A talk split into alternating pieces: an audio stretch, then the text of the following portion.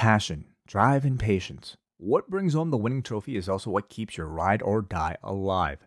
eBay Motors is everything you need to maintain your vehicle and level it up to peak performance. From superchargers, roof racks, exhaust kits, LED lights, and more, whether you're into speed, power, or style, eBay Motors has you covered. With over 122 million parts for your number one ride or die, you'll always find exactly what you're looking for. And with eBay Guaranteed Fit, your part is guaranteed to fit your ride every time or your money back. Because with eBay Motors, you're burning rubber, not cash. With all the parts you need at the prices you want, it's easy to turn your car into the MVP and bring home that win. Keep your ride or die alive at ebaymotors.com. Eligible items only, exclusions apply. Hello, everybody, and welcome to your WWE Backlash review. I am John Pollock, joined by Wai Ting. Hello, hey, Wai. John. How you doing? I'm doing great. I'm doing tremendous. We are live here on a Saturday night following Backlash in front of what was expected and what delivered as uh, one of the best crowds of the year. A, tr- a tremendous atmosphere uh, in Puerto Rico on back to back nights, I thought. Completely agreed. Yeah. Um, tonight, I thought even took things to a different level than what we saw yesterday. Uh, obviously, because I think a lot of the show was booked incredibly well for an audience specifically.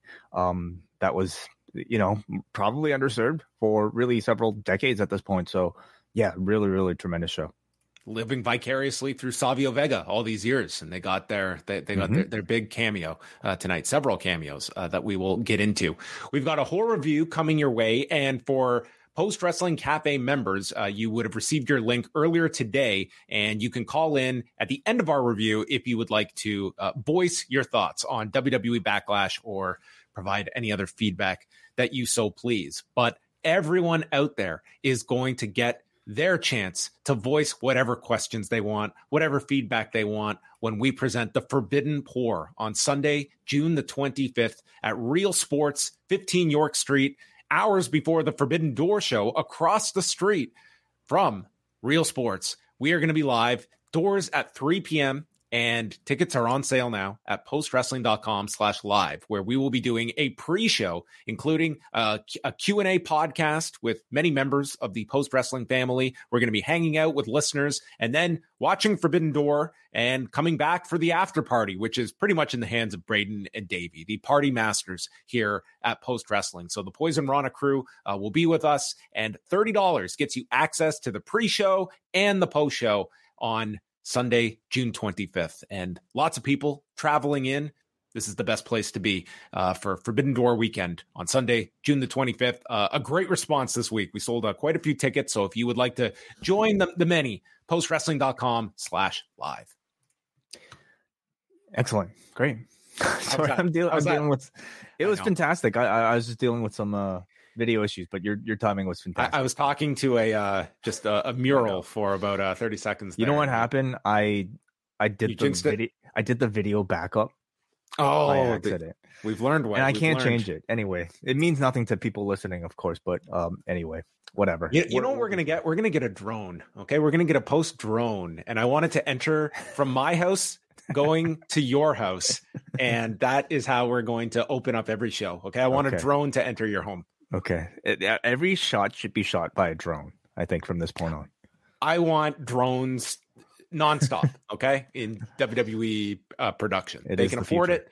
They have yep. now introduced it. And mm-hmm. yeah, I, I kind of wish they actually, I, I can understand maybe getting it out there on SmackDown and everyone sees it, but it would have been a cool start if like you, we had never seen that entrance before and they just pretty much did verbatim the entrance from SmackDown or the open. Yeah, what are you going to do though, John? Come on, you know, like a lot of people probably didn't watch SmackDown and decided to watch tonight, or vice versa, right? So it was so cool that it was it was worth using twice. Well, let's uh, let's dive into WWE Backlash from San Juan, Puerto Rico. And uh, before we get into the pay per view, did want to make note that uh, prior to the show, I was watching the the UFC 288 prelims, and usually when the prelims end early, they load it up with video packages and such. And one of them was for Henry Cejudo, who is headlining the pay per view. Uh, probably his fight will be with Aljamain Sterling in about an hour. And they ran a piece on explaining what makes a perfect heel. And we got interviews with Seth Rollins, Cody Rhodes, and Charlotte Flair explaining the traits that make up the perfect heel. And whether and what hmm. Henry Cejudo is is aiming for. So Wai the synergy has begun, and much like uh, Henry Cejudo's nickname, this was a little cringe. Yeah, like is is Henry Cejudo supposed to be a heel? Is he a well known MMA heel? That's the goal. That's the goal of uh, his his character. God. Yes. Yeah, this is the type of integration that I, I I know. Like a lot of MMA fans probably don't want to see any professional wrestling in their MMA. This is even as a wrestling fan, the type of integration that I would hate. Um, trying to justify somebody's heelness and just, uh, but okay. The opening video of Backlash was voiced by Bad Bunny, and then we got the the drone shot and it, the exact verbiage from Michael Cole from SmackDown. We've got a late arriving crowd here in uh, San Juan. Didn't look to be a late arriving crowd. This looked pretty full both nights. I thought they it was like looked like a lot of damn people. This did not look like sparse. Uh, I didn't understand the justification for late arriving crowd. The only reason I could suggest is that maybe this was the drone shot that was shot before they actually went live and maybe they they were afraid that you know crowds were going to be a bit more sparse when they're doing those wide shots um, on both nights. But like you said, John, you watch this these clips and it looked pretty damn full to me. So yeah, I, I don't know if anyone uh, of whatever your take from these two shows were nothing negative would be said about the crowd. Okay. Not I think that is your guarantee for these two yeah. shows. And they are promoting it as a double main event tonight with the street fight and Cody against Brock Lesnar. And we will discuss the match placement later. But opening things up is Bianca Belair and Iyo Sky for the Raw, soon to be SmackDown Women's Championship with SmackDown's Bianca Belair, who will officially become a uh, member of the SmackDown roster, I guess, as of Monday when the rosters change but this is still the Raw Women's title, and thus her lineage will go continuous after tonight's uh, big title defense. You got all that? I, I think that that fits perfectly in her lower third um, when they'll reintroduce her on Monday, I'm sure, or Friday, I guess. So maybe the most interesting part about this match was that you know, we talked about on Friday the idea of this audience being big into stars, and mm-hmm. you were looking at the Cody Brock dynamic if they were would be a partisan crowd.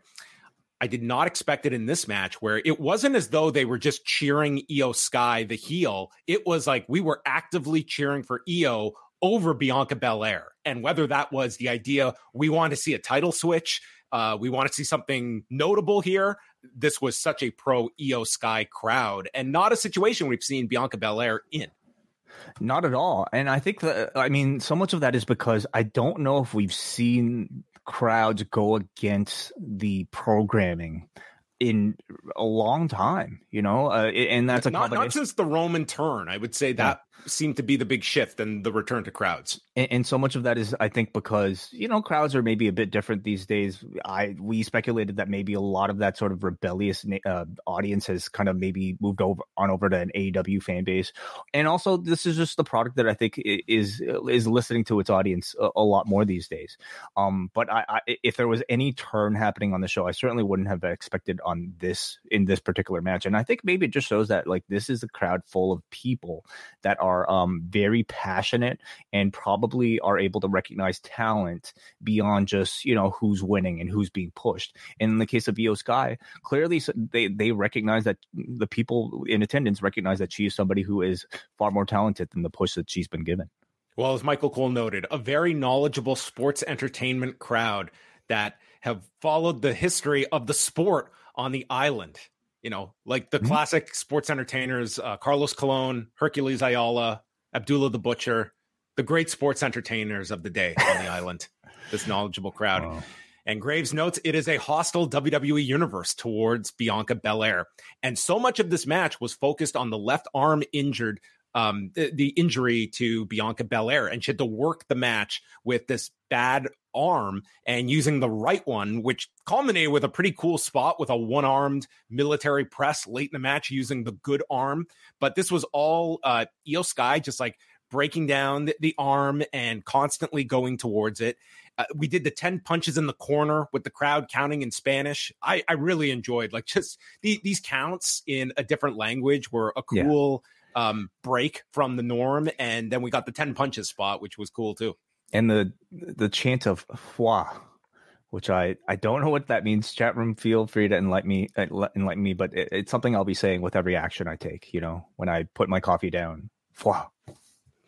Well, Sky hit a uh, Orihara moonsault to the floor and then goes for a top rope Frankensteiner that Belair blocks with her one arm and a sit out powerbomb off the turnbuckle. Gets a near fall. Crowd is red hot. And Cole says this is the Iyo Sky that the fans have been waiting for.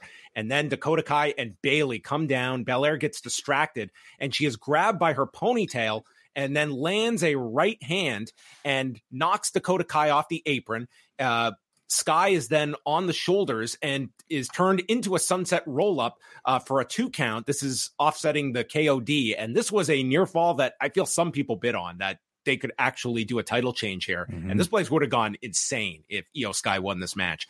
Belair then tosses Bayley into the ropes as she gets involved. Kai lands a kick behind the referee's back, and Sky climbs up for the over the moonsault, but misses because Bayley is holding Bianca's braid from the floor and gets caught by the referee. So she misses the moonsault off the top, and this gives the opening for Belair to get free of Bayley, hit the KOD, and win in 18 minutes and one second. And as Cole announces, the longest reigning women's champion of the modern era. Yeah. So we know what the modern era begins in what roughly like 20, I don't know, 15. 2006. The modern era began. Okay. So anything after Trisha's um, longer women's championship reign. Yeah. I I was not prepared for how special this match was going to feel. I mean, on paper, I don't think anybody expected Iyo Sky to win. Um, I didn't really expect this to be that much um, beyond, you know, a good match and and, and just maybe another month, uh, another defense to carry Bianca Belair off until her next, you know, more substantial challenge. But this ended up being one of the more memorable matches I thought in Bianca Belair's run. And so much of that, of course, is because of the unexpected atmosphere here. This was the first time we got to see Bianca Belair operate in front of a hostile crowd that wasn't necessarily wanting her to win more than her opponent. And I thought she did really, really well. Um, but as I said, you know, it, it made this match feel a lot more special than I was expecting. You had a crowd that really wanted Iyo Sky to win, coupled with, I think, a really high quality performance for the both of them. And that's when pro wrestling is at its best. When you have a hard crowd that really wants to see a one particular outcome and two performers who are able to play with those expectations to really just kind of, you know, keep you guessing. And it got to the point where I could have bought an Iyo Sky win here because this crowd made her feel like such a big deal. This was by far the best reaction I think she's received in the WWE uh, main roster. Certainly, I think you you can even look back towards NXT, and certainly she's never had a crowd reaction this uh, vociferous. Um, they have to be going ahead with her defection at this point because this was the jumping off point for Iyo Sky as babyface. Um, and I think and, finish- and, that was the story at the end of this. I mean, that's clearly yeah. where they are continuing with this, and that uh, Bayley and Dakota Kai, it was like their their interference backfired, and I think this really does cement it. But they got 18 minutes. It helped being the first match out when the crowd was going to be so hot for that first match. But it, technically, this was a very good match built around the arm and uh, Belair's spots coming back. That yeah, I don't know if they would have expected this reaction going in, but it it created a great atmosphere, and they and they the two had a really really strong match on, on the show. Belair, I thought they handled it really well, and I think she showed glimpses with her.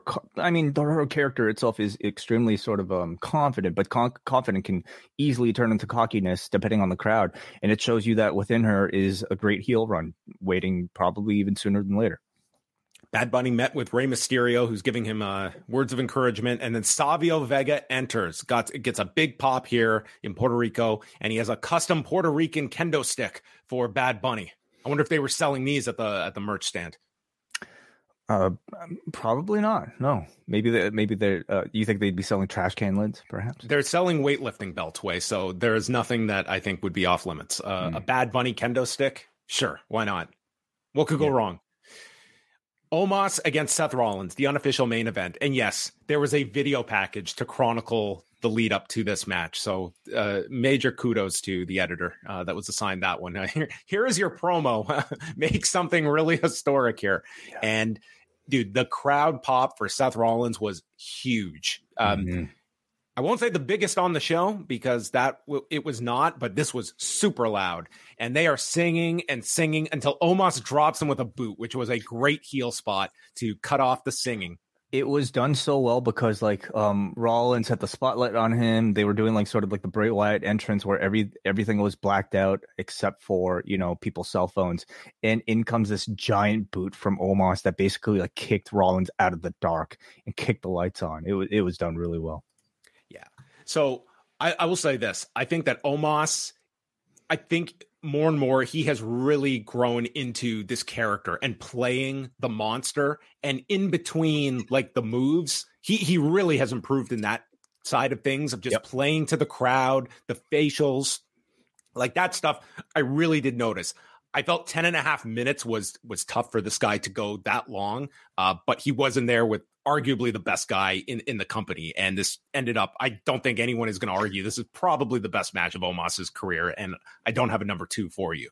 So Rollins um, sells for pretty much the first half of the match and uh, goes after the knee of Omos, but then tries for a pedigree, but his back body dropped. And Rollins rams Omos's head into the post and goes for the frog splash. Omos kicks out at one. Then he tries for the stomp. Omos blocks it with his neck. Well, he posts with his arms. He posts on his, on his arms, yeah. But basically, it's it's the man has just the uh yeah the he is the base god.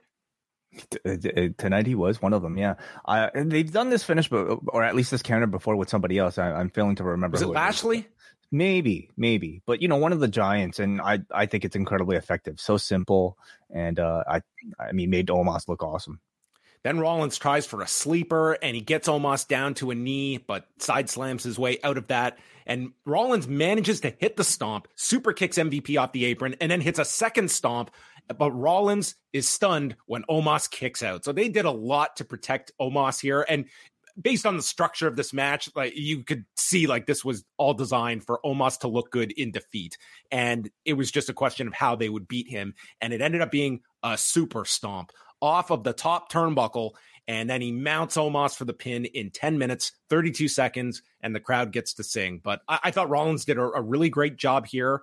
I think this, I think asking Omos to do 10 and a half is, is a big chore, but th- this guy was, you know, he, he has made improvements. And I would say like the first half of this match, like he was playing the monster role really, really well. And, and then it was Rollins doing the big, like just overcoming the giant for the remainder of it. I think if they if they have any hope of you know having Omos be um sort of like um a guy who could work with several people. Like they need to get him out of the comfort zone once in a while. And I think against a Seth Rollins with an atmosphere and a crowd this responsive, this was probably your best chance at like letting letting Omos test the, the you know the the the what did they call them championship rounds. You know, going into deep waters to see like how he would fare in a longer standing match. And I thought he did really well. I thought this match ended up being really fun. And I think so much of it is because they did such a great job building that giant aura around Omos. Omos himself, you know, has been doing a great job just playing to the crowd, facial expressions. Uh, but then you leave the rest to, you know, arguably the best wrestler on this roster and Seth Rollins, who just played a tremendous um, baby face throughout 90% of the match and then gave you some tremendous comebacks.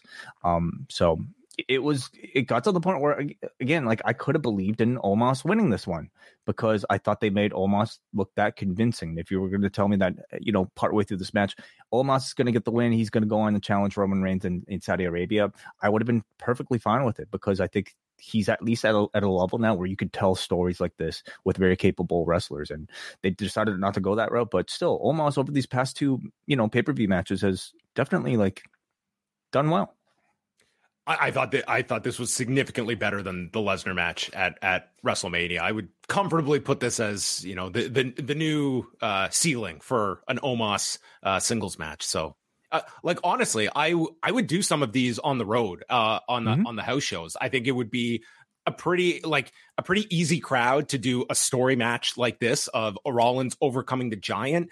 And I think it would do a ton. Of, like if you're invested in Omos, you could do a lot worse than putting him in with Seth Rollins to go to a bunch of towns where I think like this this would work as a as a house show match and get your 10 to 12 minutes in. Yes. Austin Theory, Bobby Lashley, and Bronson Reed for the United States Championship. And they um they had they had just under seven minutes, and um you, you pretty much called this uh this ending. It was the WWE Triple Threat Special with the heel victory.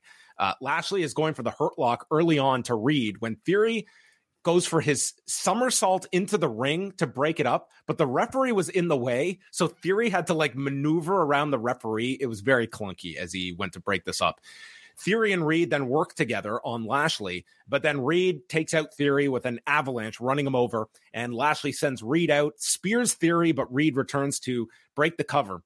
And then Bronson Reed, I guess watching maybe some of his uh uh old Vader tapes, decided, you know what, everyone does a Vader bomb. What could be my accent onto the Vader bomb? What if I did a Vader bomb to the floor? So this dude does the Vader bomb coming off the second rope to, to a standing Lashley on the floor. And this dude just comes down on this guy's shoulder. And this looked insane. I couldn't imagine coming up with this for a guy the size of Bronson Reed, but he did it here.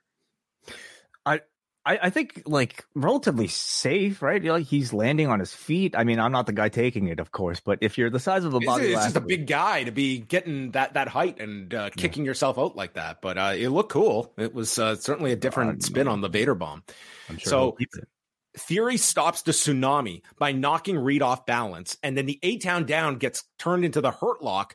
But then uh, Theory does the uh, the Brett kicking off the turnbuckle spot and rolls on top. And with him rolled, Lashley is prone across the mat as Reed comes off the top with the tsunami, but Theory returns to make the save. And then we get an A Town down, but can't lift up Reed to, or can't finish the hold. So Reed misses a moonsault off the top, comes to his feet, and is speared by Lashley. And Theory returns, tossing Lashley to the floor and stealing the pin on Reed in 651 as Austin Theory retains. And Reed goes to Raw. Lashley is with Theory on SmackDown. Yeah, I guess you you could presume um, Lashley versus uh, Theory either continuing. Uh, Cole did make mention that Lashley has his sights set on Roman's championship, uh, at least at some point. Not necessarily now, but that's definitely future direction. What about um, the World Heavyweight Championship? Does he have his sights set on that this Friday? we'll find out if he's in the tournament. I guess you would think he would be, right? Uh, but this match i might have like come out of this pay-per-view with like the least amount to say about a match like this one. I probably had the least amount of interest i would say going into this particular match. And in the end i kind of found it to be you know good but a pretty standard three way that you could could have probably found on on any edition of raw.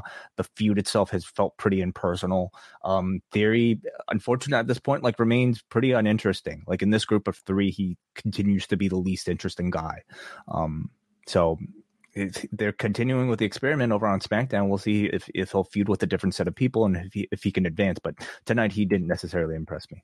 I'm very intrigued to watch Austin Theory's progression on SmackDown and mm-hmm. contrast with Grayson Waller and how he gets over on SmackDown because I see those two as effectively going for the same role. And I have a lot more confidence today in Grayson Waller in that spot than I've seen in Austin Theory, where he has been pushed significantly all year long. Uh, going back to you know the the Vince McMahon run and coming out of mm-hmm. that and where is he now? Like he's good. Is there anything special about him that has broken out to that degree? I'd argue no not yet. Uh, uh, uh, for me at least like Waller's promos have sounded a lot more authentic. I mean you listen to the promo that he cut after being drafted um uh, last week and it, man it just like it, the, the guy feels like he's speaking from the heart whereas I don't know if I've ever heard Austin an Austin Theory promo where I felt the same way then one of the big matches on the card, Rhea Ripley against Zelina Vega. But we, we also had a uh, DraftKings ads with Biggie. Yes, I skipped every one of these. So if you want to uh, check, no, uh, I have nothing to say, but it's just more more significant the fact that like uh, Biggie, you know, was this is like I guess his his role at least this for this particular show. Yeah, the DraftKings uh, sponsor with him and Bobby Lashley. Mm-hmm. So you yeah. could bet on on on on some of these matches, including the, this match where Rhea Ripley was um, I got the odds sent like to me. Minus like ten thousand or something. Yeah, she was minus ten thousand. So if they had, dude, when they said at the beginning here that okay, first of all, you've got the family in the front row. Which, after watching Mark Briscoe at Supercard of Honor, to me that that that's more telegraphing a loss than it is a win in 2023. But then they mentioned that Vega is dedicating this match to her father, who of course died on 9/11. And I'm just thinking, like, wow, are they really going to beat her with all of this. And, you know, you could certainly argue when I watched this entrance and this reaction she got, there was part of me thinking, like, just flip the title for a month. It's, but they had other plans here. Um, but it was like Zelina Vega. This is, I would venture to guess, the clear highlight of her career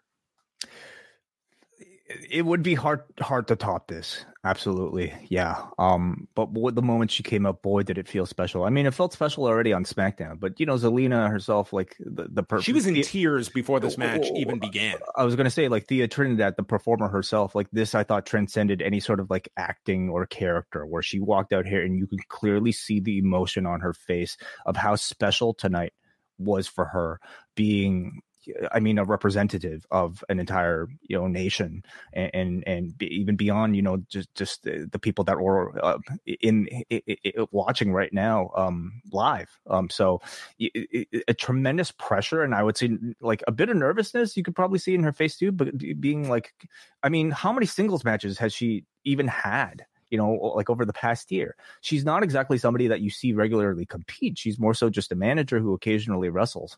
And to be ejected, like inserted into this semi main event role, a very legitimate semi main event role, um, in a singles match capacity, representing just eh, so many people. Um, I'm sure she was nervous, and I'm sure it meant a whole lot for her um, for several reasons. But it was infectious, basically seeing the emotion on her face.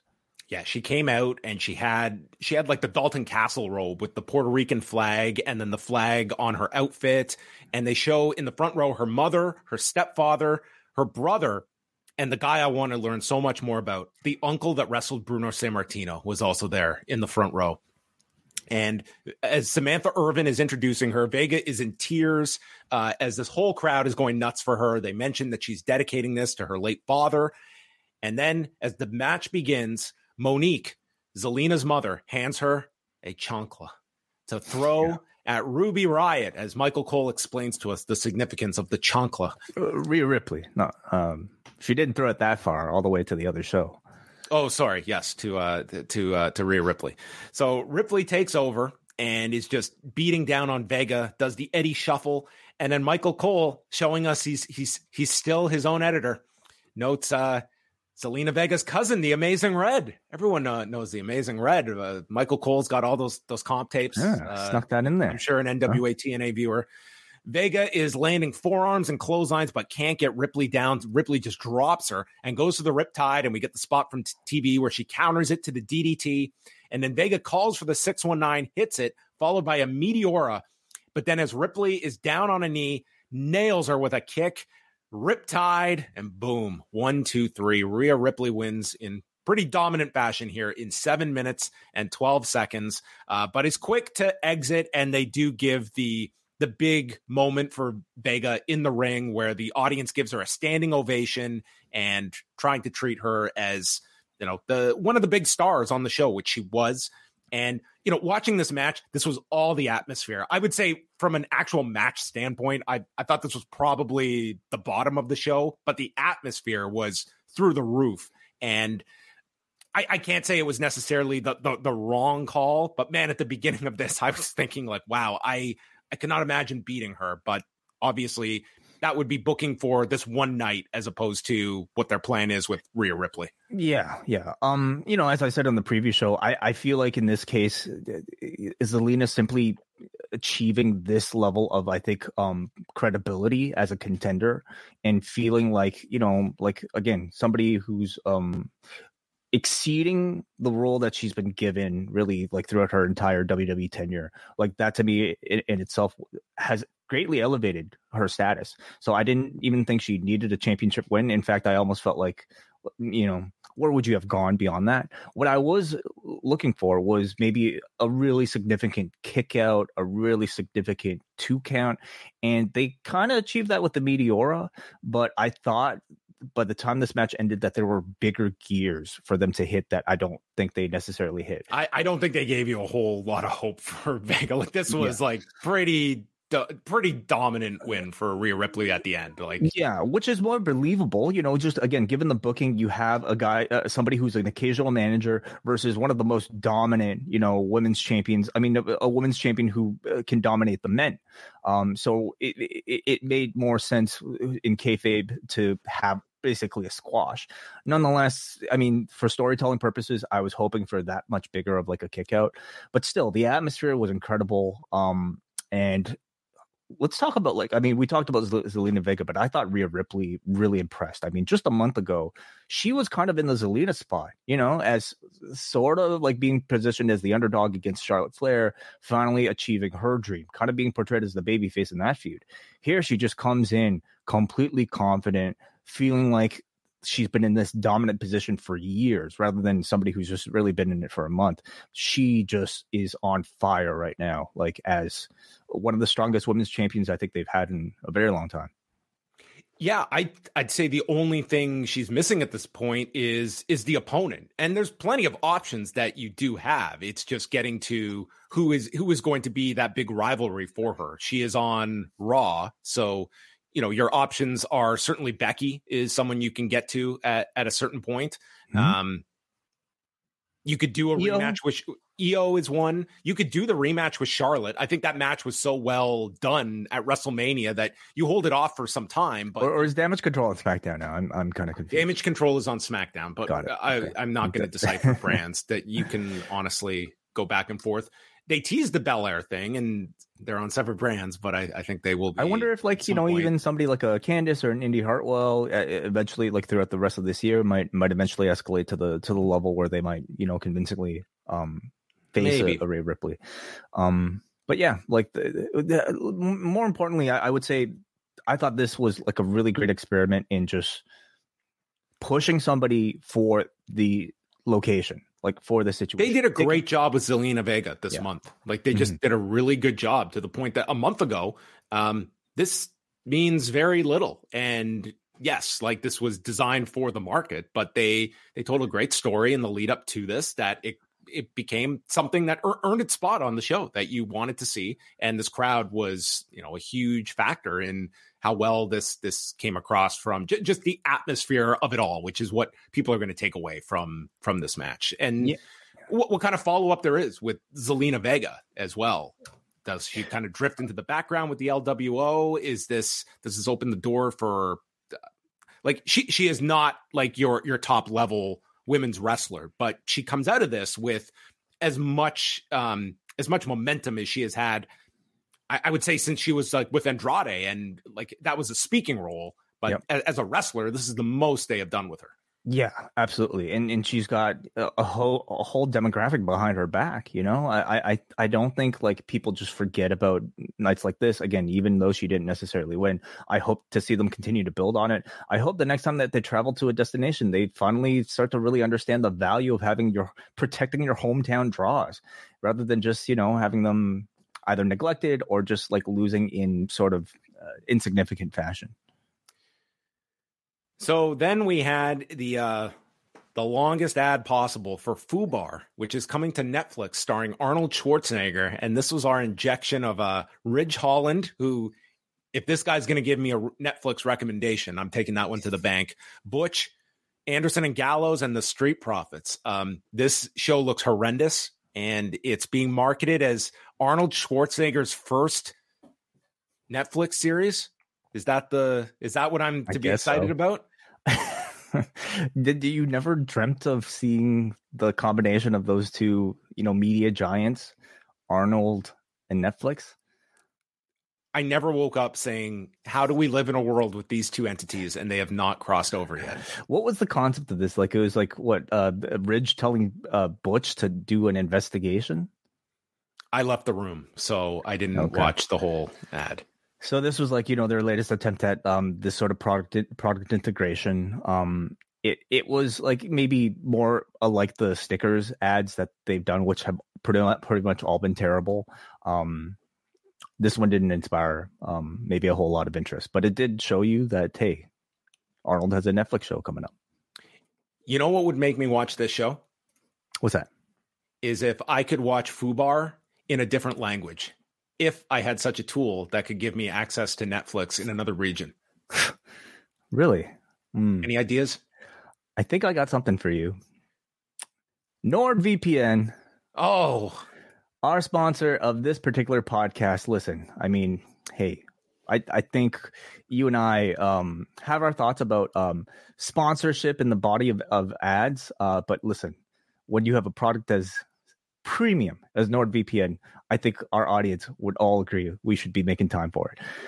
You do not need to be uh, butch. You do, do not need to launch an investigation, okay, to understand that anybody can benefit from the use of a VPN. Do you have any, any idea, John, how many people are tracking your online activity right now? I mean, you know, obviously I could see you, but listen, who know who else? Look at all these people. If you're listening to this right now, do you know who's tracking you?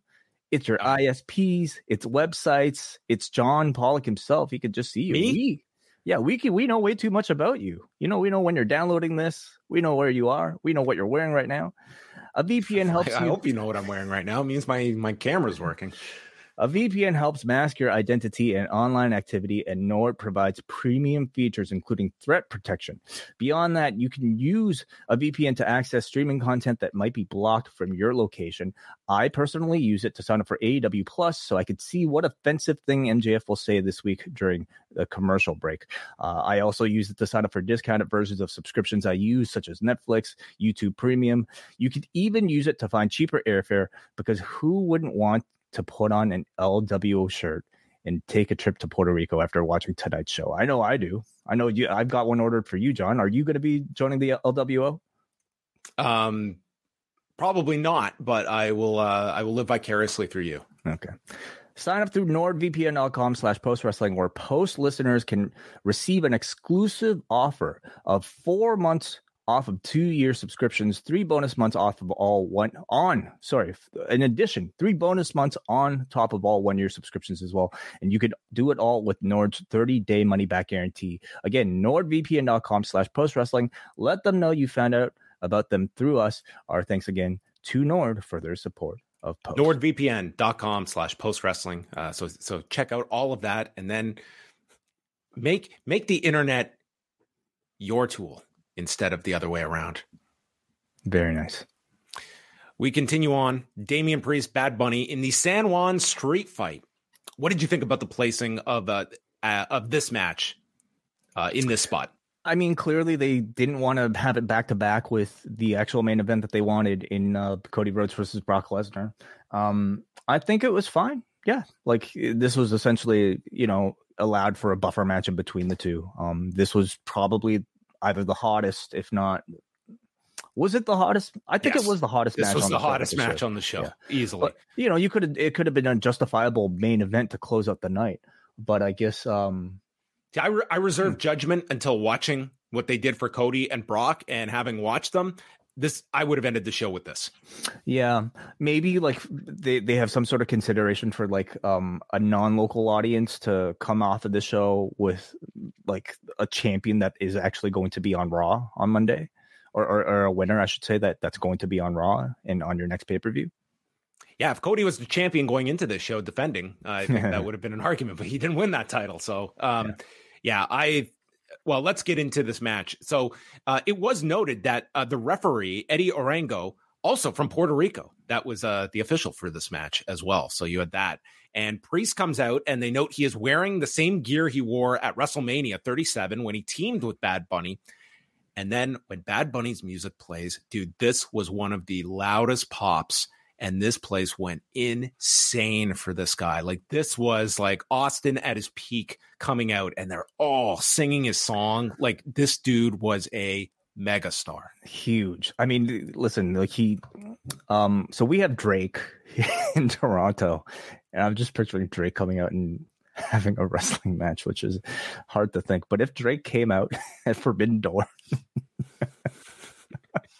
and came out to like, like you know, like running in, in the six with my woes, man, like this, we'd erupt. Even if you hated Drake, I think, I think you join in. I mean, this is like how much this guy means to this area, this, this, this country on, on such a national level. And, and he's coming out like there are a few instances where you can come out to an entrance theme song.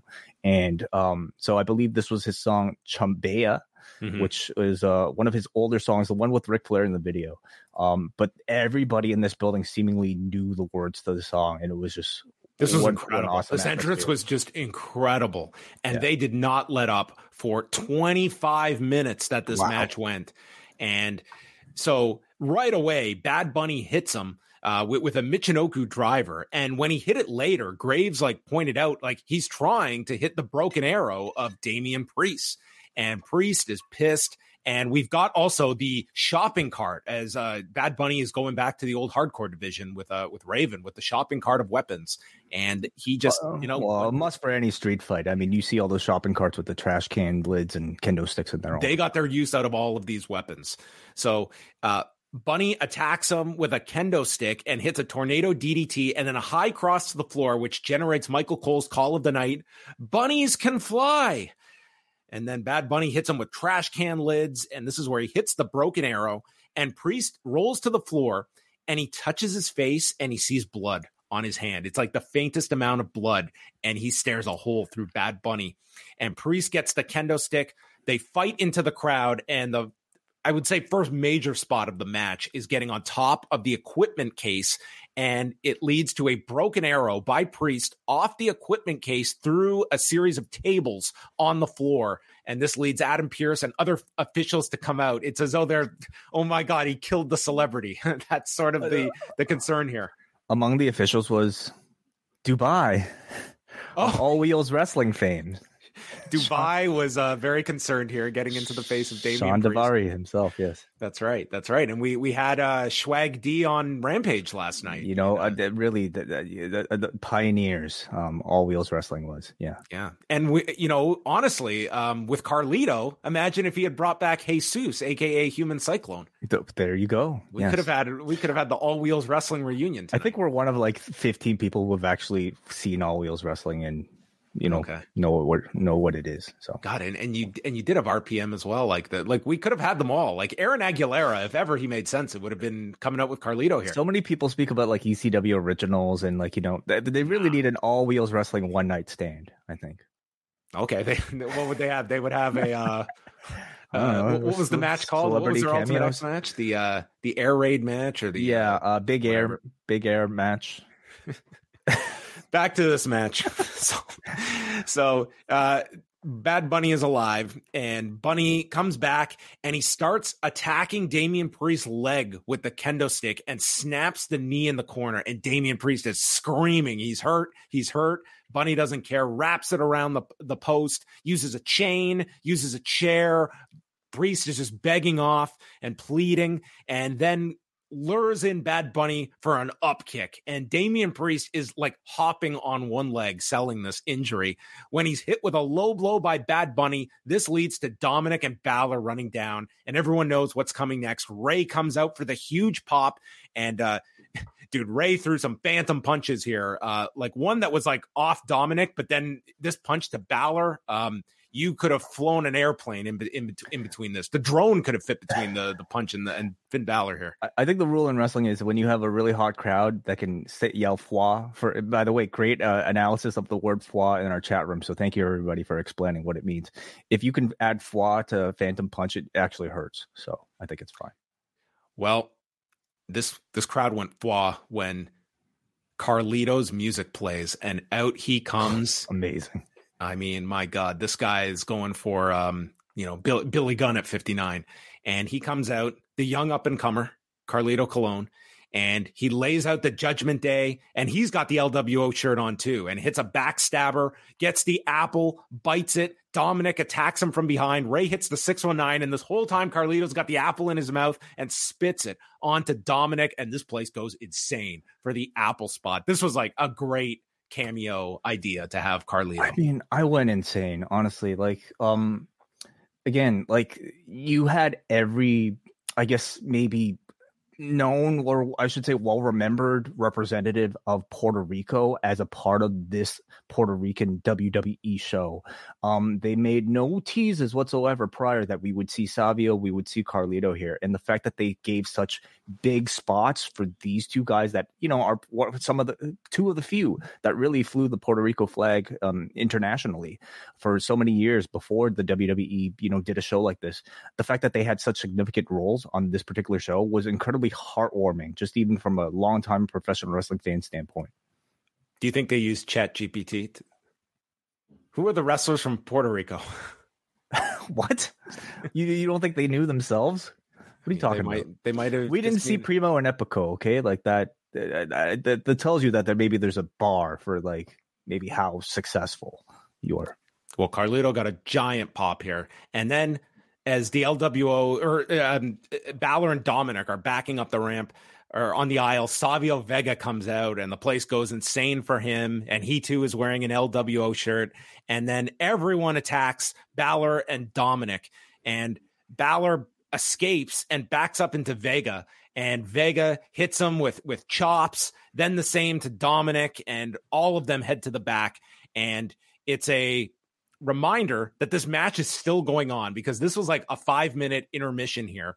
Um, and, and it was sorry, and it was it was the best type of intermission. Totally. Like it reminded me a whole lot of like I guess Sting and, and Hunter from Mania when you had the NWO come in, you had DX come in, and they just kind of like you know cleared the ring. This was that, but specifically for uh, Puerto Rico. Yeah, and I I failed to mention that Savio his big spot too was like he waved in and you, you think the Los Boricuas are coming out, but it's uh, the LWO. I did not think Los Boricuas was coming out. Can no. we name Los Boricuas? Uh, Jesus, Jose, and um, Miguel Perez Jr. Yeah. Okay. I'm sure they I all mean... would have been available if they so were. I, yeah, I guess. I wonder what pop they would have received if they came out. Uh, dude, with this crowd, I'm sure they would have been chanting True. like "You've yeah. still got it" at Los Boricuas. uh, but it's the LWO out. So this was great. Uh, just so the good. great involvement of everybody.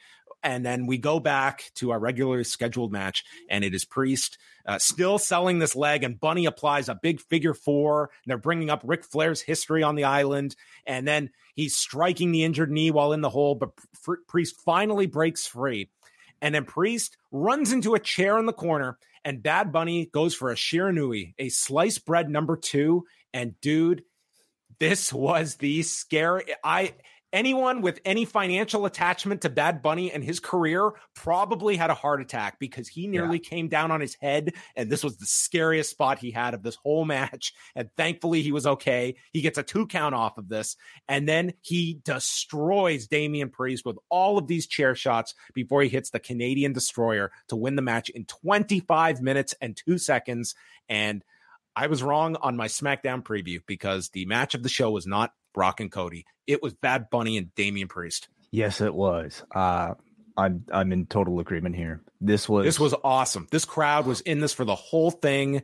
Um, you know, Bad Bunny is, you know, it's he's not the athlete that Logan Paul is, mm but this is a guy that totally gets what he is doing and is just such an awesome baby face. And in front of this crowd, like, dude, th- this felt like just the biggest star. And the fact that this guy is the level of celebrity that he yeah. is, this is one of the great affiliations WWE has had in yeah. the history of this company. Like you can yeah. certainly look at like the importance of a Mr. T and a Mike Tyson, but in terms mm-hmm. of relevant celebrities at the absolute peak of their fame, um, for a guy that is willing to come in here and do this, uh, this is amazing that they have this relationship and can do a show like this. And my only thought was at the end of this night, I 100% seeing the layout of the main event would have closed the show with this.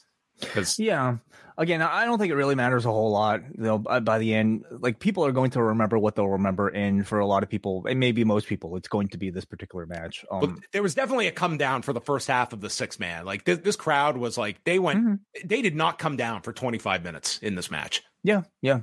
I've uh, again like I think historically it's it's not going to uh, be that significant. You know, who main evented Backlash in Puerto Rico? Like this this is the match I think we'll we'll all remember. Um but like you said, I think I think we have to really appreciate just how even something like this came together. You know, the the, the booking of, of, of, this event and the fact that they had somebody who was such an international level celebrity like a Bad Bunny um, to be able to use as sort of like um i guess the the franchise the poster child of this particular show and the fact that he was willing to take himself out of his very busy touring schedule to train for this to pull off a singles match that was 25 minutes in length that is a gift. You know that is a gift to this um uh, uh, company. And for him i mean his chance to live out i'm sure a childhood dream. Um you just you know they were just incredibly lucky to be able to work this relationship together on a night where they were doing the show in Puerto Rico. Um, and then everything else, you know, leading up to the match was really well set. It was just left to the performers and the layout to deliver, and boy, did they d- deliver! I thought Priest probably had the match of his life. You know, he did such a great job here. Great dominating presence throughout the match. Great selling of his leg throughout as a way to kind of justify how Bad Bunny could possibly get a pinfall on him. Um, spots throughout the, the arena and the in the street fight I thought were satisfyingly big, and I thought the way that they had it framed so that what uh, you know Priest essentially lost through through his hubris rather than you know um, Bad Bunny maybe you know dominating him. I thought was a good way out that protected him. Um, but man, the moment those run-ins occurred was when for me it kind of hit a magical territory because again, seeing the reverence that they gave to just you know I'm sure people this that was fan service for this audience. It, this was like we are catering these for like I I, am sure like a uh, Carlito and a Savio would get like a nice pop if they showed up somewhere else, but nothing like like this was for this audience that yeah. saw them as legends as well and they had a good enough read on this audience to know that they would have given a Savio Vega a huge reaction, that they would have given a Carlito Colon a huge reaction. And the moment they came out, they didn't just like they were almost treated like gods, you know. And and that's more than I could have said um, for my expectations for uh, going into this match. Um, wonderful, wonderful like tribute and wonderful booking for Puerto Rico that again felt infectious, even for me being up in Toronto, Canada. Um, I felt like I was in the LWO. Did they miss this. the boat not bringing Savio out as Kwang? Uh, the, where was Kwang billed from? Um, not not San Juan. So what you know, next time they go to whatever mythical nation Kwang is from, I'm sure we'll get a Kwang uh, appearance. So the LWO returns and they celebrate with uh with uh, Vega and Carlito and Bad Bunny. So th- this is just a great, great um, whole presentation. The the entire thing. Kwang, Kwang is built from the Orient, so uh, you know next time they go to the Orient, um, maybe we'll see an Orient world order. yeah.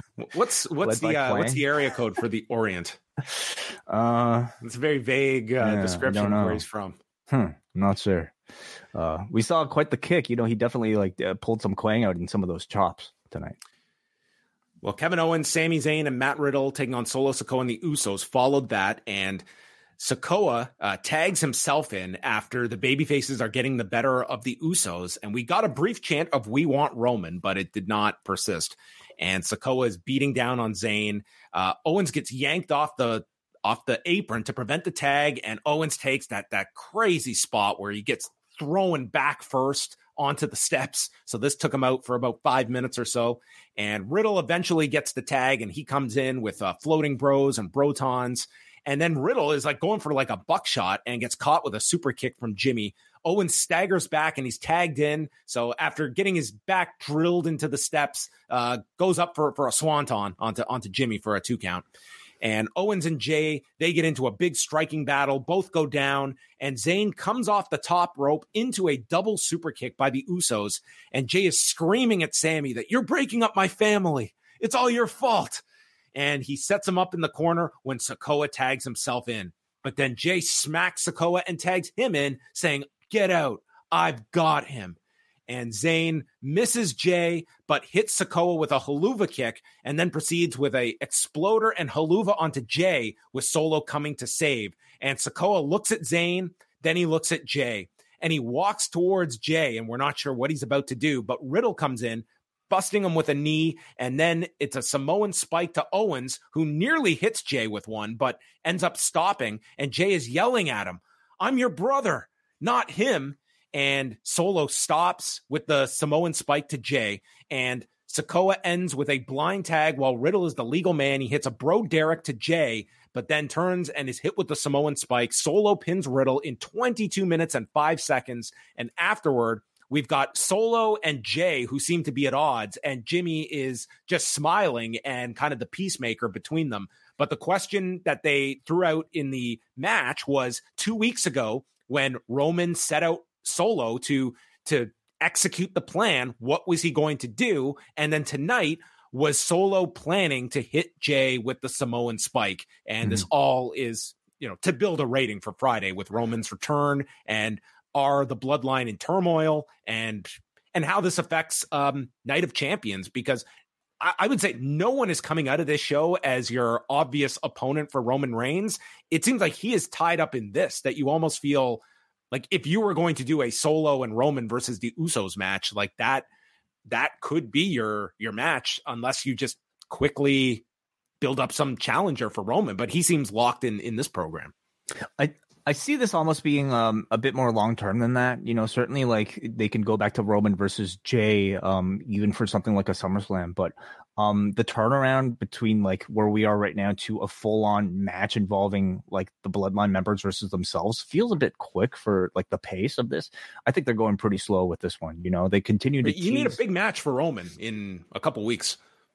Hey, Omos, man, is right there. Um, uh, Bad Bunny versus Roman Reigns, you know, at this point. Well, yeah, Bad Bunny would be the biggest person you built uh, coming out of this show. You could totally do Bad Bunny and, and Roman Reigns. I, I, don't even think that's a crazy idea, to be quite honest. You could put anything, I think, on those Saudi shows, and you know, they, they, they can feel pretty big. But this match, I thought, was pretty well done. You know, it, it like it, it, almost feels at this point like it has really nothing to do with Sami Zayn and Kevin Owens anymore. They're just kind of like extras, you know, in this feud feud that is really taking place between the bloodline members themselves. Um, but the action I thought was really good and happened at a really fast aggressive pace, even with all the storytelling elements here, but between Jay and, and, Solo, they, you know, successfully, I think, increased the tension between Solo and Jay, not by having the Usos fail like maybe we uh, we had suspected, but by just simply, you know, creating a, a, lot more tension between Jay and Solo themselves. So keeps the story going without necessarily blowing the load right now tonight. And uh, we'll see what Roman's response is. Yeah, I I thought this one took a little to get going. It's tough to come off a match like that and go 22 here, but you know, the, the second half of this match where you were getting into like the audience seemed most invested in is Solo going to attack the Usos? That's what mm-hmm. they were concentrated on. And yet the baby faces were sort of extra roles in this match. Yeah. And I do hope now with this split, like you do get Owens and Zayn into something they can sink their teeth into because it has been a tough move into this. We've captured the belts, we have conquered. Like the chase was so enjoyable. Now mm-hmm. they're there, and now what? There's no more tension, you know. Um, whatever tension was there was uh, kind of extinguished with them winning the championships, and they seem no longer interested in breaking up the bloodline. Um, so we'll see kind of what their next challengers are. I mean, really, they they seem to be building up the profits and maybe Ricochet and Strowman on, and and then uh, it, it's a considerable like decrease in, I guess, um, sort of like stature for Owens and Zayn. Um, but that's kind of where the tag team championship division is right now, right? So, but at least they get to go to both both brands, or at least we think. Oh, it, shouldn't they be competing for this world championship tournament as well?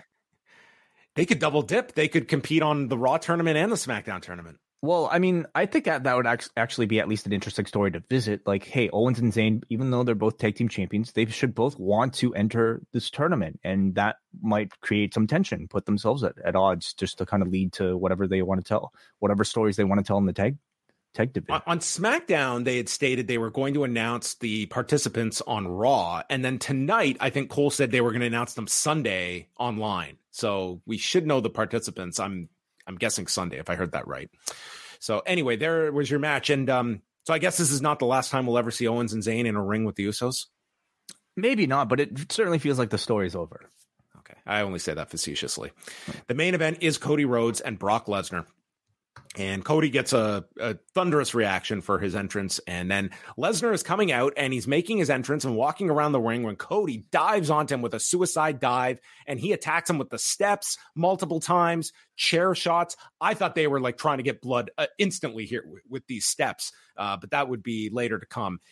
They get into the ring, the bell rings, and Cody starts with two disaster kicks, and then a Cody cutter is caught, and we get the first German suplex from Brock Lesnar.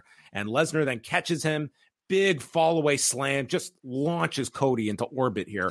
And Michael Cole notes that we may never know why Brock Lesnar attacked Cody. It's just going to be one of those questions that we just uh, figure it out on your own why he attacked Cody. We're we're tr- we're not sure either. I, like at what point do we simply say that they they never came up with a reason and that this is just bad writing? Can we say that now? I mean, I think it's pretty lame that we're into the pay per view match and we don't have a reason why this happened. Um, yeah. yeah, I mean, you look at so much of this, and it's like if if Cody had won this title, like all of this makes sense. Yeah. Um, Lesnar beating Omos makes sense. Mm-hmm. It's, I think, like business is really good, but I think it's at another level at this point with like the fresh champion who has conquered this this big goal, and it's a fresh champion in in your company that you're moving forward. And this headlines, this is like this is a very viable championship match that you've got. But mm-hmm. I digress. Cody is just getting thrown around here, and we're getting the comparisons to the Brock Cena match from 2014. Uh, Cody clutches onto the turnbuckle, which is ripped off as he takes the latest German. We're up to seven Germans here. And then Rhodes ducks, sending Lesnar into the exposed buckle, and boom, his forehead explodes, and it's all blood coming out of Brock. Okay, so this was really interesting, and and probably the most interesting thing about this match, the fact that we had blood in in a match, um, and the fact that it was allowed to stay on Lesnar's face. In fact, allowed to to continue to grow. Um, you had referees that usually like either would stop a match. I mean, we just saw with Finn Balor at WrestleMania, or at the very least put on gloves. And this referee did not even put on gloves until he, well he put them the on later, but he didn't yeah. immediately. And I found it interesting because it was the same treatment to uh, Jacy Jayne on NXT when she got busted open on Tuesday, hmm. and like yeah you're always like the ref puts the gloves on and they're because they're going to check on it and it, and that was not the case on tuesday and he didn't do it immediately here either and in this case you had cody continue to work over the cut to, to continue to i mean really it was like any other professional wrestling match where a wrestler was instructed to bleed and you'd make a spectacle and a visual out of it so um, I mean, maybe I'm sure there's some thinking to like paying tribute to, uh, you know, um, Abdullah the Butcher in Puerto Rico or, or something like that, um, for for this instance. But I, I think it's a bigger question of like, has policy changed at all, or, or has it just changed for tonight? Or and, is he going to uh, get fined hundred thousand dollars like Batista did in uh, 2007? I don't know. The other thing is, was there a blade, or was this Brock, um, you know, making up for SummerSlam uh, by showing off his ability to open himself? Well, if, open it, if it was a blade job, he did a really good job with it because it was it was yeah not possible to detect. So, I mean, they got a ton of color here on on Lesnar. I mean, he was totally you know crimson mask from this point mm-hmm. onward, and like it's the audience is definitely with this, um, but it, but it was not the heat of of earlier. But you know, this is now Cody's comeback after the the blood is introduced, and he nails him with a cutter, a disaster kick, and he's going after the wound with punches and hits a Cody cutter, hits a pair of crossroads, and then as he goes for the third one, it's a Lesnar kicks out of the two crossroads. When he goes for the third, it's turned into an F5. Cody kicks out of that one, and then Lesnar goes for the Kimura, and there's a great visual of Brock totally covered in blood, wrenching on the arm with the Kimura. And then Cody just postures up and stacks him and gets the cover. Um, this was around 10 20 or so of the match and pins him. And this was very much presented like a fluke. He did not conquer this guy. He did not win the war. He just caught him. And this yeah. totally screamed two match program minimum. Yeah. I thought it was a really brilliant finish, actually. You know, it gave uh Cody like a win in the record books, which I think, you know, was sorely needed after WrestleMania, but it was done in a fashion that um, was not conclusive because Brock was still very much standing. Yet it didn't, to me, feel like it buried Cody or made him feel any lesser because look at the outcome here. Look at the blood on Brock Lesnar's face. Not only can Cody say that he got a W in the record books, but he bloodied Brock Lesnar and walked away. This so, is a lot better execution than Ronda Rousey and Liv Morgan last year that did something very similar to this. Was Remember? there blood in that one? There was not blood in that one, but it was with the the submission and then she ended up pinning her from the okay. submission and that was not great. And this i just uh, i would certainly just looking at this one i just don't know if i would have ended the show with this. It just to me was not the big climactic end to a show when this was like this is match one. That's what this was. It was not your big conclusion. Uh-huh. I guess they have their reasoning for wanting to end the show with a with a Cody win, but man, I just don't think you could have ended the show better than that street fight. Yeah, yeah, I, I can understand that. I, I also think maybe again my, uh, the only justification I could see is that they want the guy finishing the show to be the guy that's going to be on TV next. And Bad Bunny, it will likely not have any sort of interaction with the WWE until the next next time they, I don't know, do a big stadium show or something. And Cole says that Cody is back on the road to finishing the story.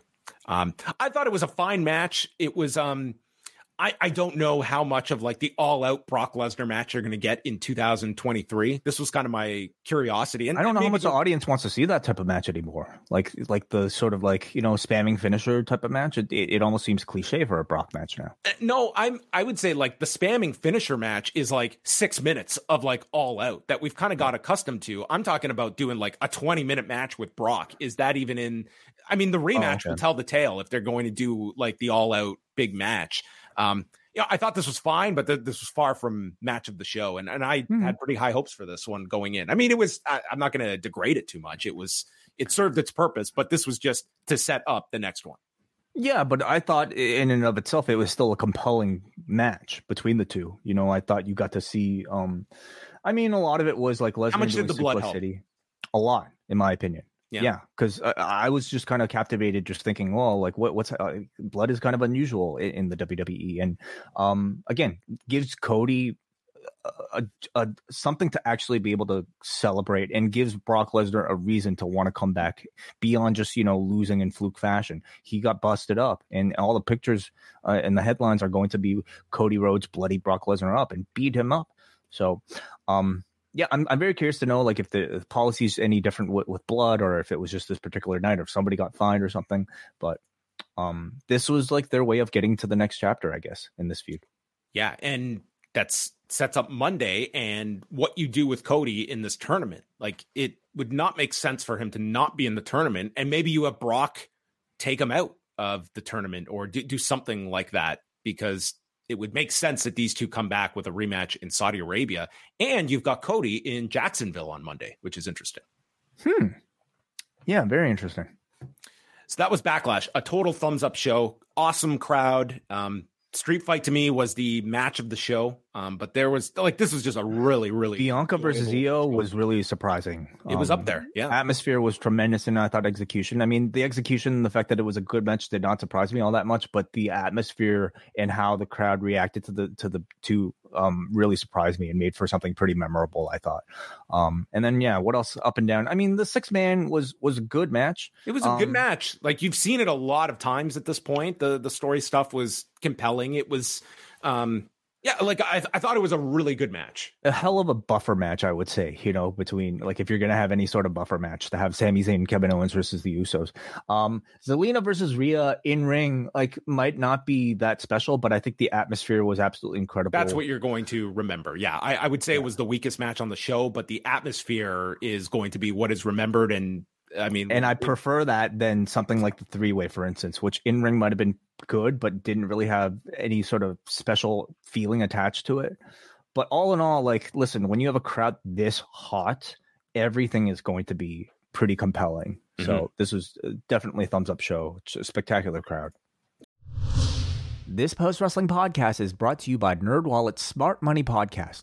Financial literacy can be daunting, but it's one of the most valuable things you can equip yourself with. On NerdWallet's Smart Money Podcast, their trusted financial journalists offer easily digestible, conversational discussions on topics like balancing your portfolio. If you think an ETF is one of Cena's five moves of doom, this show might be for you. Planning for your tax bills this April, so you don't have to worry about a visit from Irwin R. Schyster. And putting away more money for retirement, because unlike most wrestlers at the end of their careers, most of us should only plan on retiring once. Listen to NerdWallet's Smart Money Podcast on your favorite podcast app. Future you well, thank you. All right. If you want to call in, you are welcome to do so. Just jump into the StreamYard room. We'll also be going to some feedback that was left on the forum. So the show is uh, over to you, the listener. Yeah, let's go to our super chat here. And this one comes to us from Sin City Saint, who sends $5. Thank you very much for the support, Sin City Saint. He says, Do you think that the main event ended the way it was supposed to, or did they rush it because Brock was busted? Hashtag give Carlito a contract. I, I don't think so. Um, if if you look at the length of Brock matches, I mean they they don't go all that long. So the I I don't feel it was rushed because of uh, blood, nor did they seem to be uh, too concerned. nothing felt like like rushed to me watching it um and, and in fact like the i don't know the fact that cody played with the the the, the cut like i thought seemed to suggest that this was the plan of course we'll probably hear a lot more um in terms of like length of show didn't this go past 11 it was almost it was almost right at 11 that the show ended so, so it didn't hmm. yeah i don't think they yeah i i don't think so. And honestly with all those stare shots at the beginning i almost felt like they were going for blood right from the get-go um, uh, with those shots to to lesnar. Yeah. Um carlito do you see a return from him I mean, we'll we'll see. I don't think that there's much beyond like the pop to come back. Is are you really Agreed. looking to be on the road at the, at this point? Like, how old's the guy? Um, yeah, know. Short answer is no. I, I, I don't think so. Yeah, I don't think so either. You could you could have him come in every now and then, but as a regular guy, I think you know it, it was a cool moment, but I don't I don't I don't think that necessarily needs like yeah the guy's the guy's 44 at this point, and you've you've got your your spots. Yeah. All right, uh, let's go to some of your feedback. Again, we have the links right now available for all of our patreon.com patrons as well as our YouTube members at video.postwrestling.com. Simply go to the members tab and you can find a link to call in right now. Let's go first to Muggin. Hey, Muggin. What's up, guys? How are you? Good. What do you think of uh, Backlash? Man, Puerto Rico is going to give Montreal a run for its money. Like, man, they were like they were on fire from start to finish.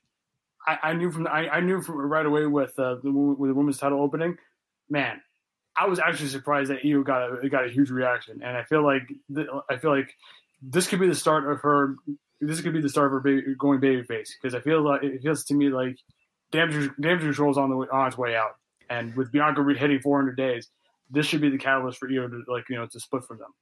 Have have we really like um unearthed this sort of er, um crazy fact to see like um, underserved locations react really big whenever a significant wrestling show comes into their town. I mean, you know, between this, between All In, between uh, you know Paris, it, I mean, it just sounds like there's a lot of, uh, of people craving professional wrestling that aren't necessarily being served it. And so, and, and to, and to be real, way like I mean, like Puerto Rico was a lot. Puerto Rico was a lot smarter than I gave credit. They gave him credit for because, like, man, I was actually surprised that Bianca got a little bit booed, and you know, you know, being the pro that she is, she adjusted. She was she adjusted slightly to make sure that uh, she that make sure that Iyo was get was going to get the was going to get the support up until the ending with uh, Bayley and Dakota showing up to like you know to like you mm-hmm. know. I think there is something to be like learned from this though, like this negative reaction for Bianca. Um, like she's coming off of I would say feuds that aren't necessarily that like celebrated right now. Um, and she hasn't really had a big significant feud since Becky, I would say. And right. uh, you know, is that part of the the resentment towards her? Um, you know, the creative, really, but you know, maybe just even the lack of evolution in the character. I mean, I don't think it's, I don't think it's gonna like you know extrapolate you know next week, but I feel like you know it's not the end of the world. I mean, but I'm sure like you know Bianca's is, is gonna like you know figure out a way to like you know stay relevant.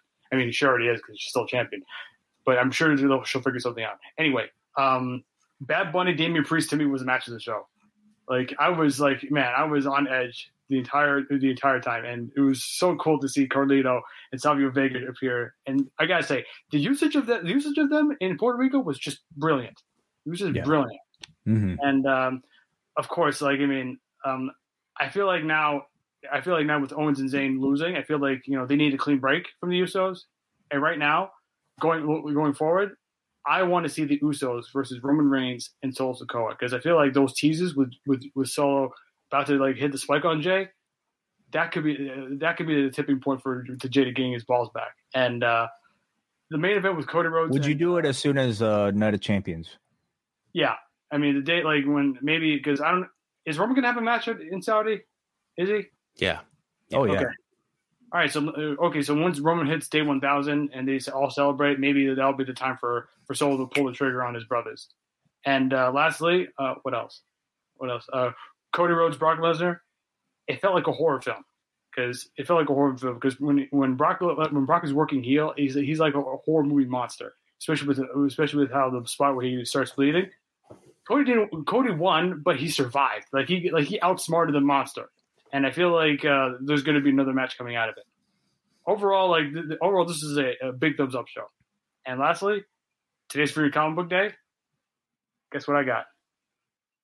You got a signed Batman comic. It looks Yeah, like. from Chip Zdarsky. He was in town. He doing Oh, tour. he's Okay. From got the- Toronto. He's from Yeah. Toronto. Yeah, so I was just gonna say, yeah, Yeah.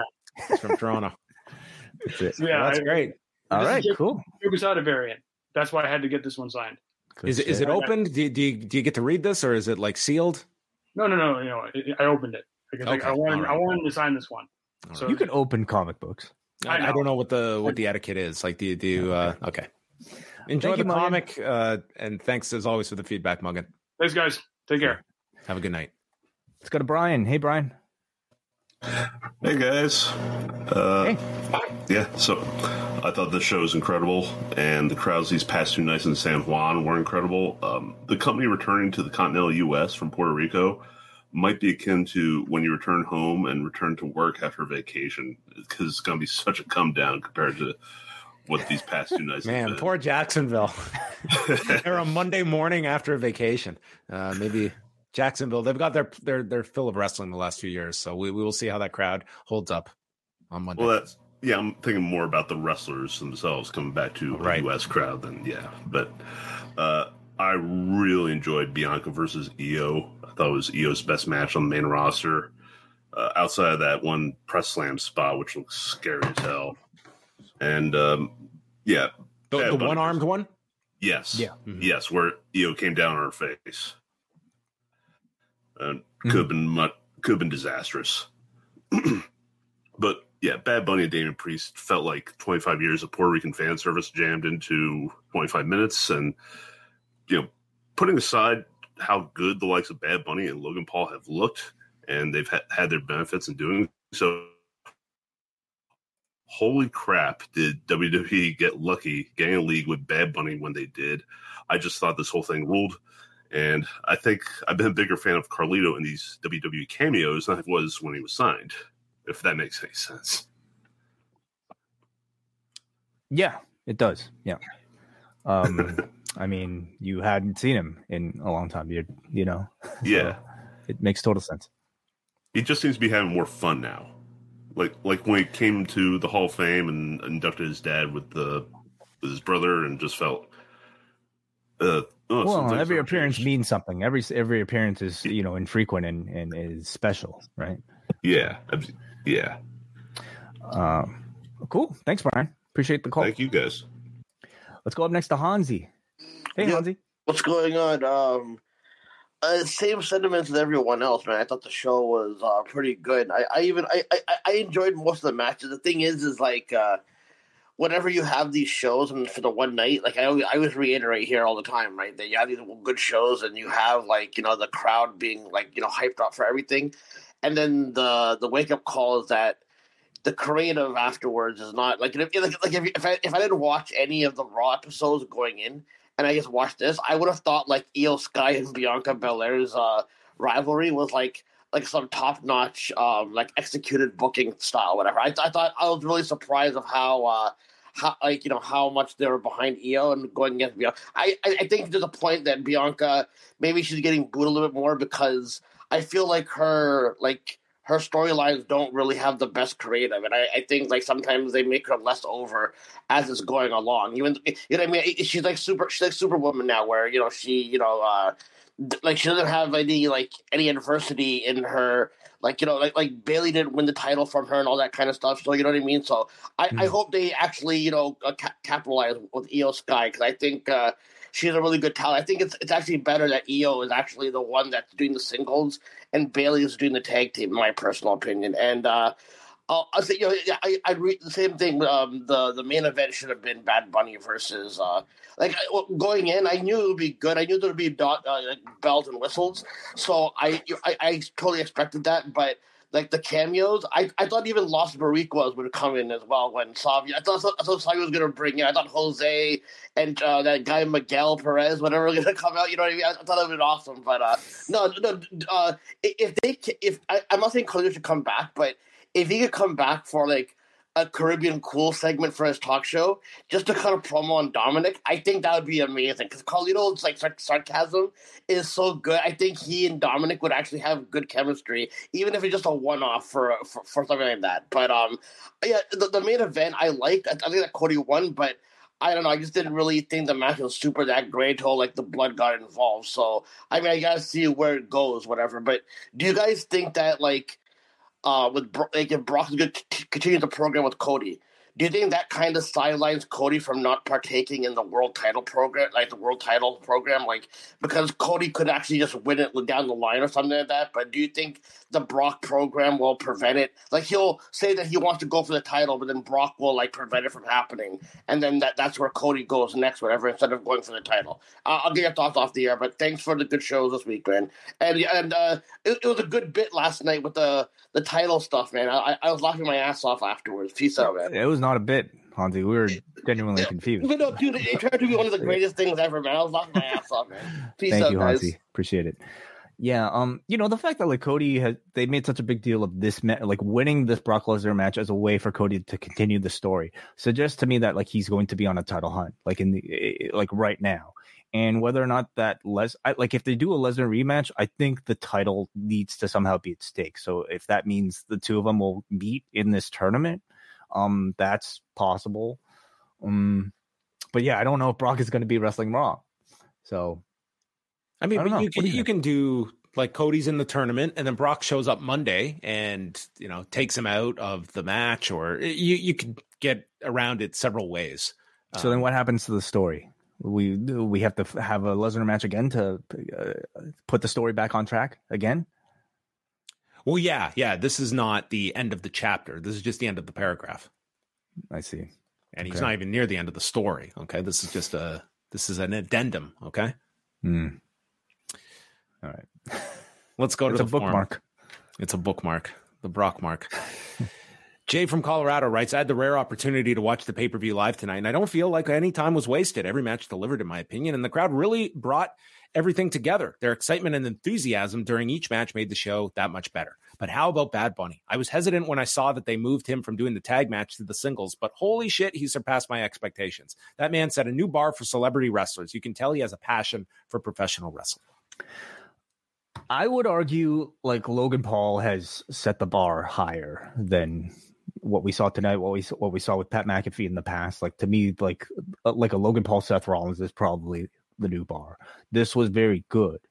Um, and I thought it aided by really well. an, an, an unbelievable crowd that I don't think you could generate for a Logan Paul match. But Yeah. yeah, in, in just terms of like as a baby face like, as a genuine baby face equivalent from a guy that is seems to be pretty genuinely well liked by society compared to Logan Paul which who seems genuine genuine like generally pretty disliked by society I think you have a wonderful baby face in Bad Bunny yeah, yeah and and what this opens up for future business in Puerto Rico. If this means once a year that you could go Mm. here for 1.8 million dollars, Yeah. I mean, I mean, like look at the revenue that WWE um, can s- not just get as a one-off, but come back. Like, how Mhm. could you look at any of this as not being a a gigantic success for both ends. Like you, you filled this Coliseo de Puerto Rico two nights in a row, and probably generated a, a ton of money for all those involved.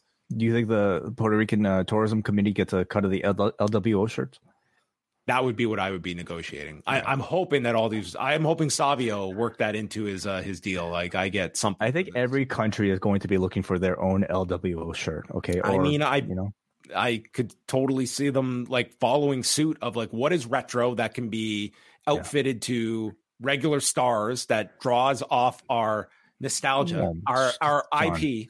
the French World Order, Germ, uh, well, German World Order. Someone's going to be tasked with okay, I want you guys to go look up everything Eddie Guerrero did in his life, every shirt he wore, every style he tried, what worked. Man, what dude, didn't over the past month, we've had a Black Tiger tribute. Okay, we've had the resurgence of the LWO. We've had, I mean, I feel like we had like an Eddie, you know, spot, whether it be like the fake out, um, in, uh, DQ spot or what people like every every other match feels like you know it's got a frog splash or a three amigos.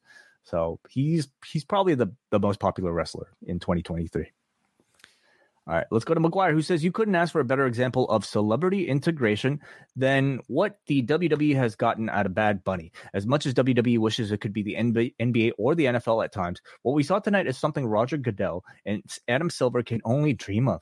While Bunny certainly isn't on the level. I, I, I don't think Roger Goodell was uh, sitting back tonight and saying, "You know what, this NFL thing's going well, but man, we, do, we don't have that reaction for Bad. Bunny, we don't have do Bad Bunny um, playing.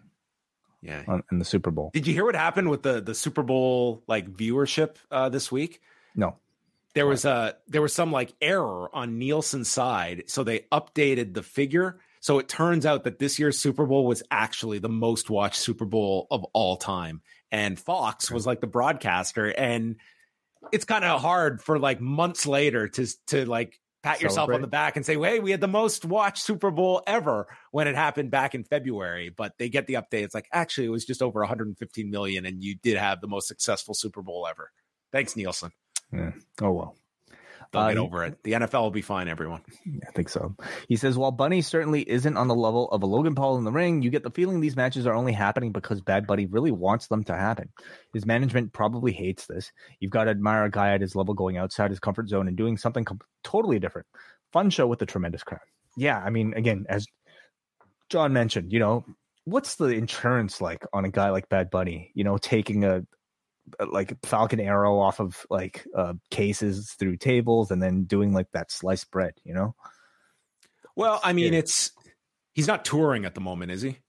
Doesn't have like a big tour coming up like later this year? But um yeah it's um you know certainly it's it's not as though he's like on a movie set where he's you know, certainly like his tour. I would argue he's more important than I mean, like John Cena on a movie set, The Rock on the movie set is pretty important, but like Bad Bunny himself is a business. You know, he's he's an industry. Yeah, no, I mean, I'm I'm sure he has uh, those around him that would not be this would not be their first idea when it comes to him, and I, I'd be very curious on his end too of what um what he has received for this connection as well. Like we look at it from one side of the WWE WWE's benefit and what what has he seen as well. Like people forget when Dwayne Johnson came back to WWE in 2011, like you know, he had he had become a certain level of movie star, but he was not having like these giant hits. Like he was doing a lot of the the family comedies and stuff Tooth like Fairy. that. And uh, yeah, he was into those movies and stuff. And then it was, you know, the Fast franchise did a lot for him, but it was also the idea of like coming back to WWE and like engaging that fan base as well. And you're mm-hmm. not going to put all of the success on WWE, but that was a strategic um, decision by Dwayne Johnson when, you know, his management did not want, they wanted him as far away from pro wrestling for those years of not having that tie in that here is ex wrestler The Rock. Like we are going to market you a different way. So I, I would mm. just be curious on his end, like what he has seen beyond just this being like a bucket list item for him. Manny from Pacoima is our last uh, note here. What a show! What a crowd! Great pay per view overall. The main event street fight was amazing. Rey's Mil Mascaras mask looked sick. I didn't even notice that, but that's uh, that's very cool. And Zelina's entrance was amazing. It was nice of WWE to give us two additional dark matches after the street fight. More international shows, please, for both WWE and AEW. Well, this week was a was a great week uh, for evidence if you are pushing for more international events for these companies. And I am sure we are going to get some of the hottest crowds this year when uh, not just all in at Wembley Stadium, which is going to be something. That WWE show, uh, Money in the Bank at the O2 Arena, that should be red hot as well. Like there are get those British World Order shirts ready.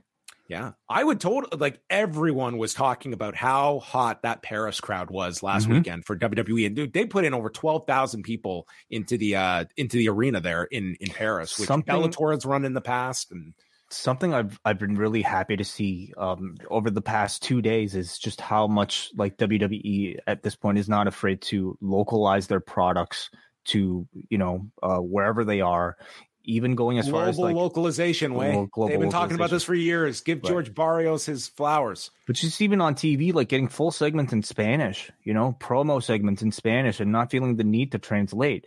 It feels like it's a lot more international of a product this past weekend than you know it has in quite a while. So will they carry that? Like if they go over to Japan, will they have segments that'll just take place in Japanese? That I don't know. Um, but to to this week, I, I thought was a good sign. Yes. So overall, very, very strong show from WWE tonight with its backlash event. So they will be back at the end of the month with uh, the return to Saudi Arabia with Night of Champions. And Wai and I will be back on Monday night following Raw in Jacksonville, Florida, where we will talk about the start of this tournament and God knows what will happen on Raw. So we have two triple threat matches, and the winners of those triple threat matches will meet later in the show on Raw. Then they will do the same thing on SmackDown, and the two winners face off at Night of Champions. So we'll know the championship match after next week. Yes. Yeah. They're going in pretty theory, fast. for three weeks, you will have to build up a match with the idea that a SmackDown competitor could win the Raw title. Yeah. Mm-hmm. I hope they do give some kind of explanation. So it's not so like that sounds way too lame duck of a Yeah. scenario that, okay, if the SmackDown guy wins, he switches brands or something Yeah. like that. Uh, you have to give some reasonable degree of a outcome here, but we will see what they do. Maybe, maybe they have an explanation that we, um, that was just not explained by Paul Levesque at the press conference this week. Also, a lot of the NXT call ups will probably be making debuts um, tomorrow. Or, or sorry, Monday and then They've Friday. got 18 of them, so I don't know if they will be spread out too much among. There will be some casualties, I think, among those those NXT call ups that I don't Yeah. know.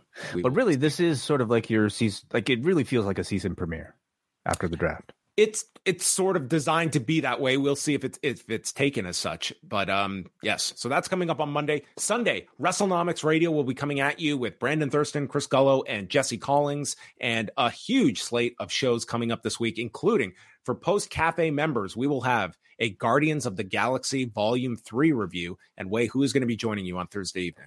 We are going to be joined, of course, uh, with WH Park and also right now Neil Flanagan and who knows, maybe some others. Uh, certain, certainly, we invite the all of you guys uh, as part of the Post Wrestling Cafe to join us 10 p.m. Eastern Time Thursday. Hopefully, uh, by then, a lot of you guys will have seen the movie, and uh, hopefully, you guys can get all get your thoughts, and we'll be taking calls, your feedback, whatever you want. A lot of great uh, response so far from you know my friends telling me to go check this out. So I'll be watching tomorrow. Sounds like this is a tearjerker. This movie. I'll have my Kleenex and handkerchiefs ready. And uh, are you going to make time?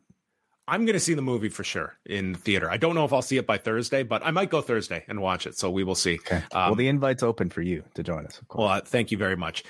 PostWrestlingCafe.com is where you can go. $6 get you all of our extra shows each and every week. We've got the latest Rewind-A-Wai up covering the Cruiserweight Classic from 2016, the final of the CWC, with Bruce Lord joining us in studio and doing a special bourbon taste test at the end of that show. So uh, we, we got all all bases covered at postwrestlingcafe.com and you can join video.postwrestling.com so you can see all of the bonus cafe content in video form whether Wai is frozen or in living color you get to see all of the the video greatness so uh join the post wrestling cafe support post wrestling and pick up your tickets for the forbidden pour postwrestling.com slash live tickets are on sale now for our big series of events before and after forbidden door at Real Sports Bar, 15 York Street. We hope to see many of you there. And that is it for us. Thank you for tuning in to our WWE Backlash review.